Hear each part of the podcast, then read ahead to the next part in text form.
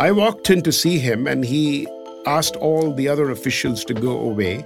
And he says, Look, I'm going to give you an hour, and uh, you decide. If you say no, I will fundamentally cancel your license. Hello, this is Owen Bennett Jones. Welcome to Make or Break, where I speak to remarkable people who reached a moment where they just had to make up their mind. With guests spanning from across the business world, we'll unpack those critical moments and explore how these CEOs and entrepreneurs managed uncertainty. My guest today is Ramesh Vangal, the man who brought Pepsi to India. He was part of the Cola Wars. Coke was king in the United States, and Pepsi was exploring new markets around the world. Two of the biggest US corporations, Coca Cola and Pepsi, have slugged it out for market supremacy in every country of the globe, each determined to humble the other and establish its supremacy. India had huge potential. The country of more than 800 million at the time had seen little foreign investment, and Pepsi thought it could be the company to change that. But it wasn't going to be straightforward. Acutely aware of the country's colonial history, many Indian politicians were opposed to Western companies entering their market. Regional politics played a huge part too in the regulatory conversation, as did the national media. There were probably 8,000 articles in the press going on about nationalism. Major leaders talked about this and were all stacked up against us. Ramesh Vangal wanted a deal, but to achieve it, he was going to have to make a decision that put his career on the line. So, uh, Ramesh, thanks very much for joining me. And let's just go right back to the beginning of your time with Pepsi. You joined in 1985, I think. That's right. I joined in 1985. How old were you then? I was 31 years old. So just give us an impression of what the market was like at that time. Was Coke already in India? Well, India had had Coke, really no Pepsi. And they were asked to leave the country because they refused to compromise manufacturing of the Coke concentrate locally. So, along with a wave of nationalism starting in 1973, they left the country soon after because they refused to divulge the formula of the imported concentrate. Coke had no interest to come back to India. So the market from an international business perspective was barren. And it wasn't just Coke. If you looked at total foreign direct investment in India in those days, it was probably in today's terms less than $30 million. 30 million on everything. Today, it's probably close to $100 billion. And to a large extent, there was an enormous resistance to what they felt was a country ravaged by the East India Company, and East India colonialization was something which was very sensitive. Every entry into India by a foreign company was based on them meeting some overwhelming national priority. The attitude was what technology are you bringing in, and what foreign exchange impact is there through your entry? And there was the belief that foreign companies squeeze the foreign exchange out of India. So, as a consequence, hardly anything was approved. So, what I was charged with was the task of saying, What can you do? They wanted a large amount of impact on the social level. So, when we went into India, we proposed that we would export various products. We said we would export industrial items, we would export rice, we could do many other things, to which they said no. And the reason was this in Coke's absence, a strong soft drink lobby had built who wanted to make it impossible for us. And they said, you will have to manufacture what you export. And you've got to demonstrate that you, PepsiCo, have technology in that area which you are bringing to the country. So it's in that climate that you were trying to bring what people felt was a useless consumer product which brought no nutritive value. So entering this market was, you know, not easy. You've got this strong local lobby that's making things difficult for you, and now you're offering to help with exporting, but that is still not enough. So what did you do next? So we actually made a proposal, and this was cleverly crafted because we had the support of a big Indian well known company, the Tata Group. And in addition, we had a partner who was a, a company owned by the government of Punjab, which is in the north. And the government of Punjab company said, We want agriculture because we want our farmers to benefit. At that time, uh, Punjab had a massive unrest because there was a secessionist movement and they wanted to separate from the Union, the Union of India. And to them, the heart blood is in agriculture. They needed farmers because they are primarily an agrarian state. And they also wanted to increase income for their farmers to be able to control the, uh, the unsettled situation with regard to secession. So, as a consequence, the Punjab government was totally for it. So, we put together a proposal which, in a nutshell, said we will export $3 for every dollar import of Pepsi concentrate. That was one. The second thought was we said we will process and put up manufacturing plants of agriculture in Punjab so that we help the state move from its wheat paddy rotation towards horticulture. Because India produced a lot of fruits and vegetables, but much of it perished before it was consumed because of pure logistics. So the idea was when you process, you hold them. So that was a proposal we went to the government with.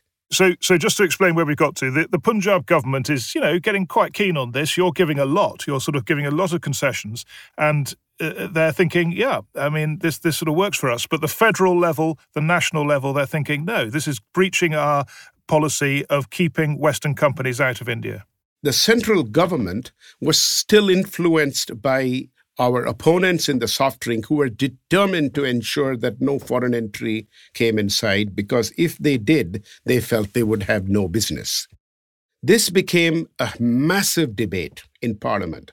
There were something like 300 questions in Parliament. It was extraordinarily politicized. There were probably 8,000 articles in the press.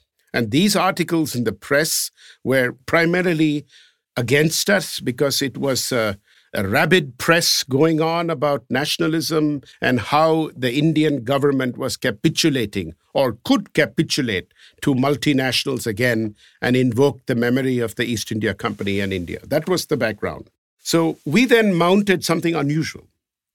We actually formed an alliance with the largest farm union in the country, the largest farmers union.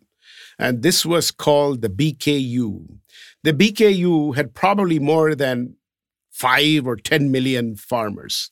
So they started supporting us. And this required me to go around and lobby with many of these people and say to them what we could do for India. And each time when the opponents became more vocal, so did we. You know, we've probably exaggerated the impact that Pepsi could have on the farmers' lives.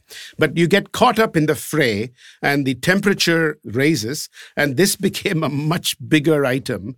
So we were really positioning ourselves as Punjab farmers and farmers in general against the evil interests of businessmen in Bombay who were trying to, let's say, nix the consumer. That was the kind of battleground that had been sent. On the other hand, we got Ratan Tata, who was probably, and now the chairman, at that time he was a relatively much more junior when his uncle was on the scene.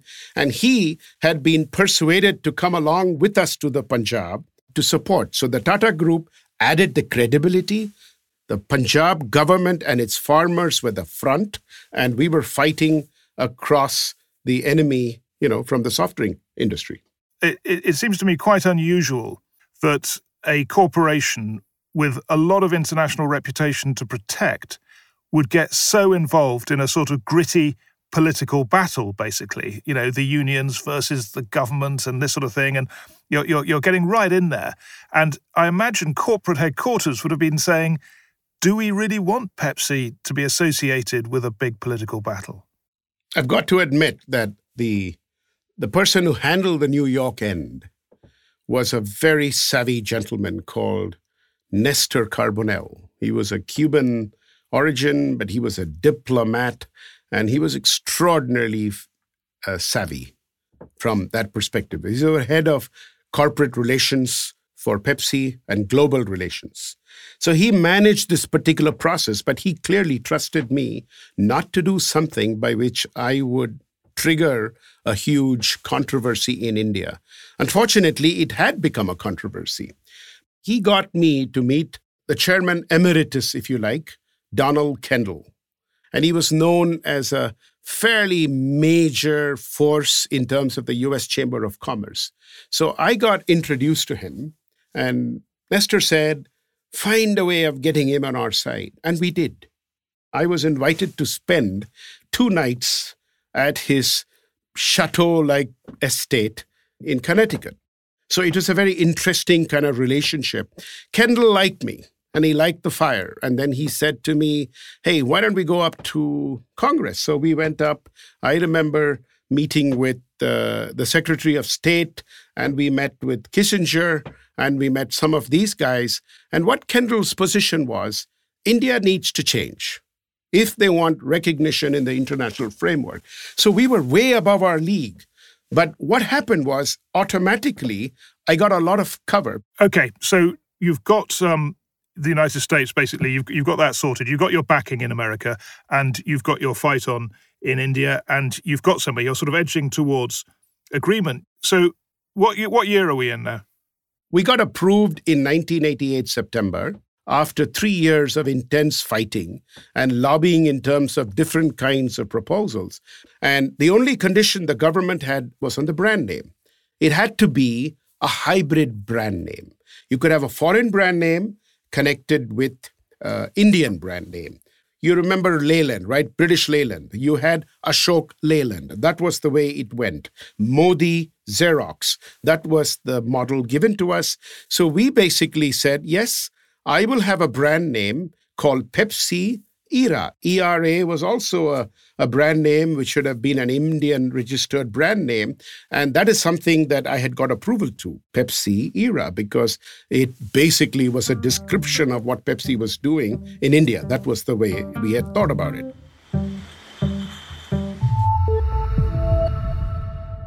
If you're enjoying listening to our podcast and feel inspired by some of the leaders you're hearing make tough decisions in make or break situations, you may want to equip yourself with the skills and capabilities to make your own difficult decisions. If so, the Open University's micro credential, Management of Uncertainty, Leadership, Decisions and Actions is designed for you. Visit openuniversity.co.uk forward slash management to find out more. Ramesh Vangal had spent huge sums of money on branding, millions on manufacturing, and vast amounts of political capital, getting all his partners on board. Pepsi era was ready to hit the market, but the deal wasn't quite done. You know, let's have a look at the results that we have so far. We've been talking about leadings or leaving. Now results are coming in fast and thick, and we'll have much more tomorrow morning. After three years of intense lobbying, Pepsi had been given the green light, but a change in government meant Ramesh Vangal was faced with a new food processing minister, Sharad Yadav. He was part of the National Front coalition that had taken a strong position against the soft drinks company. The minister felt the name Pepsi Era was too anglicised for the Indian market, and one day in 1990, he invited Ramesh Vangal into his office with a proposal. One day, I was called in to meet Sharad Yadav. And uh, he is a guy who only spoke in Hindi. My Hindi, being abroad for a large part of my life, was not great. So I walked in to see him, and he asked all the other officials to go away. And he said that he did not really like the idea of Pepsi coming inside, but it was forced. And he says, I have thought a lot about it. You will call yourself Leher Pepsi. Now, I didn't know what Leher meant. So I was trying to figure out what it meant. Then finally, he he explained it to me because I told him, you know, I don't really understand that word. He said leher means a wave, like the wave in an ocean. So he says you will call it leher Pepsi, and it must be first, not the second. Pepsi can follow. Leher will be the big brand name. This was shocking because we had printed, I don't know, maybe five, six million, ten million bottles. We're all prepared glass bottles, you know, with the, we had burnt the logo on, so there are permanent labels. And here is this guy, after we had hired bottlers, put money into manufacturing, and you know signed up franchises and we're about to start. The only thing we require is the green signal on the brand name and that had already got approved but he said now it has to be leher pepsi. And he says look i'm going to give you an hour and uh, you decide if you say no i will fundamentally cancel your license so you've got one, one hour uh, to, to decide, and you didn't really know the meaning of the word leher, so that's quite difficult. And there was no phones, there were no mobile phones. Well, maybe that's a good thing. Maybe that's a good thing, because if you'd rung headquarters, they'd have probably gone into a panic and said, we need to think about it. Well, don't forget, this was in the afternoon at two o'clock. Headquarters were in their beds in Connecticut sleeping. So, yeah, so yeah. they were not there. The corporate assets in New York were at home. Right. And I said, yes. Now, I'm not saying it was impulsive, but I wanted the deal to happen. And I said yes. And he had a big smile and he wrote that in hand, Leher Pepsi. And he gave it to me and he signed off on the file. And he says, Go and do what you can for the farmers that you promised, and we will not trouble you. That was the basis. Now, I imagine that there were, yeah, in your mind, talk us through it, because you must have been thinking that headquarters might not like this. Uh, that it's it's Leher is before Pepsi, and it's not the agreed Pepsi era. I mean, you've also got to destroy presumably all the bottles that you'd you'd printed off. Uh, but the main problem, I guess, would be whether the company would accept, you know, a dilution really of their brand identity. Absolutely. You know, for a company like Pepsi, the majority of its let's say, valuation is in the brand. The goodwill lies in the brand, and often the goodwill is about four or five times the value of the assets. So, as a consequence, I went back and I was struggling with myself. It was something where I thought that, I mean, I need to prepare my bio and look for another job because I didn't know what was going to happen because I had made a commitment I had no authority to make that comment, absolutely no authority. And that's the one thing that Nestor Carbonell, my boss, who was senior vice president of corporate relations, said whatever you do, don't make a commitment on behalf of the company without checking with me. And I had. I mean, there were circumstances, but that was the situation.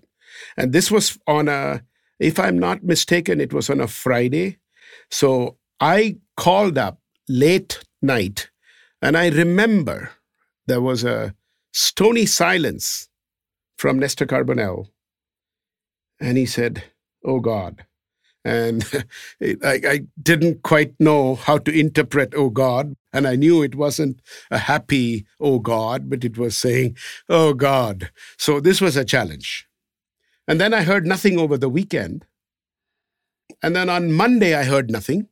Tuesday, I heard nothing. On Wednesday, uh, Carbonell had told me that, look, uh, I have not necessarily shared what you have told me with anybody, and I'm going to try and find a way of managing this. I'm going to talk to Kendall, and I'm going to try and pitch this because he's been involved. He said, otherwise, he said, not only you, but frankly, my neck is on the line too. That was the situation. So it is a very tense situation. A week later, I got a one line fax to say, after difficulty, the hybrid brand name Leher Pepsi is approved. I, am a bit surprised the corporate headquarters agreed. Were, were you? Totally. And uh, very relieved. Yeah. In terms of the jeopardy that you faced, you know, had had had the, the company Pepsi said no. You know, you, you've exceeded your authority. We don't want to do this. It's going to dilute our brand name. Uh, they could have fired you. Could they have done worse than that and actually sued you in some way? I don't think they could have sued me. Well, I never thought about that. But what would have happened is after having made this such an event with seven, 8,000 articles in the press, you know, and all this feature about Pepsi, to go back with your tail between the legs would have been an enormous insult, not only to the company, but it would have probably meant that my career was dead. And uh, by that time, you know, I had fought for the Pepsi for about four years. I was uh, from no longer 31, I was 34, turning 35. And this was a desperate kind of situation. So in this event, I frankly did not really grasp what would happen. And I didn't want to go back to New York for a while because I didn't know how I would be treated. And it was only much later that I realized all had been forgiven and they were looking at this in a different manner. But otherwise, I stayed in India for a period of time, not wanting to go back because I didn't quite know what I had done. And I knew the impact on a company which views two things as sacred the brand name and the concentrate. And I had messed with both. Okay, because you'd agreed to make the concentrate in India rather than import it. Yes. Well, this all obviously paid off. By 1993, you were selling over 20 million cases of Lehar Pepsi a year. And today, Pepsi is still the third most popular soft drink in India. So, I guess the question is how much money do you think has been made as a result of that decision you took? Well, I won't know the exact profitability, but the business currently is in many billions of dollars It's pretty amazing, isn't it? I mean, it, it, it was a big decision. more, more important, more important, its impact on opening up foreign investment was enormous. After that, somehow, we saw a whole host of other people showing interest. And I know I was talking to the Asia Society in New York. I was talking to the US Chamber of Commerce, and I was fated as somebody who knew, you know, a lot about all of these things. I I was called to a Harvard Business School case study. There were two of them. And frankly, there was a lot of interest in what we've done about opening up in an unusually difficult circumstance in a market which was very inimical and yet was a massive uh, opportunity long term. And I remember going up to the board of, uh, you know, maybe a subcommittee of the board to make a presentation of the PepsiCo board. And all I said was, I think it behooves a company of our size to take a risk for some amount of money to make an entry into India and that to get an early mover advantage. That was the basis. And I think that went through. But during that time, in the initial period, I can say that there was a lot of people who would not have done what uh, I had done. So there were two camps. It became quite controversial within Pepsi too. And uh, so it was a very in, an interesting thing. But this had a lot of, let's say, follow-on impact into the into the media, into the social consequence. And actually, this helped catapult the brand into becoming, in its early stages, extraordinarily successful and basically taking a lion's share of the market, well outselling Coke, which was not the case uh, everywhere else in the world. Ramesh, hope you don't mind asking a personal question. Are you married? Yes. So, apart from the decision to marry your wife, which obviously would be the most important decision of your life, uh, this must have been the biggest decision you ever took. Yes. And the thing was, uh, I rationalized it afterwards, to be honest with you, but I followed my gut. At least marriage is a emotional decision, but it's considered over a period of time. This is something which you don't have a lot of time. So, if I were to look back on the decision, I thought it made sense for Pepsi. Now, who was I? I was just a minor player in the total pyramid. And I was making a decision for the corporation on something major, which I knew. So I, I thought yet it made sense to enter into India, you know, and to make an entry into India, and there was no other way. The second was I said, let me take a risk. Let me be bold. And the third was I stuck to it, meaning because once you're in a particular position, the worst thing you can do is to turn around. So I just stuck to my guns, and irrespective of all the criticism I got, I said, I believe it's a right decision. And you found that slowly a lot of the people who were against you, their opposition wavers, and ultimately it vanishes. Now, we've been trying to draw lessons in this series, uh, lessons of you know the experience you've gathered and what, what it's taught you. And I, I can see that uh, sticking to your guns is an obvious lesson, and and yeah, that makes total sense. But I'm more troubled by your lesson of follow your gut, because surely it's better, isn't it, when trying to manage uncertainty and trying to uh, cope with these decisions to, to, to base it not on your gut, but on, on rationality, on figures, on calculations, on a rational process? Well, look at it another way. In this, there were no numbers. It was an emotional decision. Pepsi would have done well whether it was called Pepsi Era or Leher Pepsi. So it didn't affect the economics. But what it did affect was the perception of what the brand name represents to the company. So it was more on an emotional level. That's one. Two, there was no other way.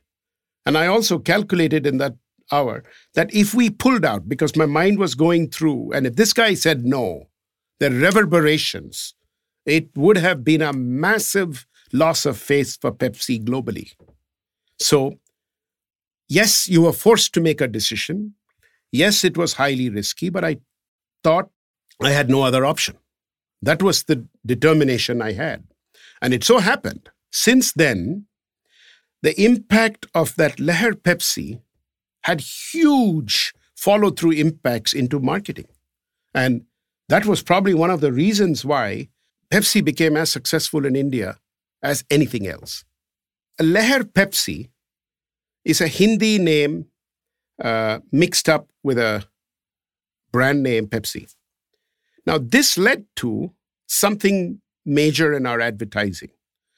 We basically coined a slogan called Yehi Hai Right Choice Baby Aha. Yehi Hai Right Choice Baby. Hi, I'm your new neighbor. Can I have a Leher Pepsi? Uh, yeah, sure. That was so significant, Owen, in the sense that that for the first time allowed the English speaking elite and the vernacular to kind of come together. Until then, MTV, which had launched in India, was all, let's say, Western English music, American music. And suddenly, it became all right to mix it with Hindi. So, Hinglish or local language plus English became common and it became accepted. So, Yehi Hai Right Choice Baby is a combination of English and Hindi, which captured the country's imagination. And I can say probably is one of the most successful commercials ever made, and that actually made an enormous impact on the business and indeed on coming generations and the way they articulated their consumer interest. You're saying it, it, it didn't just affect Pepsi's balance sheet, it affected Indian culture, really? In a sense, yes. Because today, look at it. If I'm a politician, I'm a guy who's coming from a local language, I don't feel confident talking in English. But here, it was all right for me to mix the two. So, in a sense, you'll find that there has got to be a hybrid, and that exists today in India. Well, Ramesh Vangal, it's, it's been a fascinating uh, discussion listening to you, and it was an extraordinary situation that you had one hour and the whole of Pepsi's fortunes in your hands at the age of 34. So, thank you very much for talking to us. Thank you very much indeed. This podcast is brought to you by Radio Wolfgang for Audi. It was presented by me, Owen Bennett Jones, and it featured Ramesh Vangal. It was produced by John Joe Devlin and Eli Block, and the executive producer was Ellie Di Martino, with support from the Open University.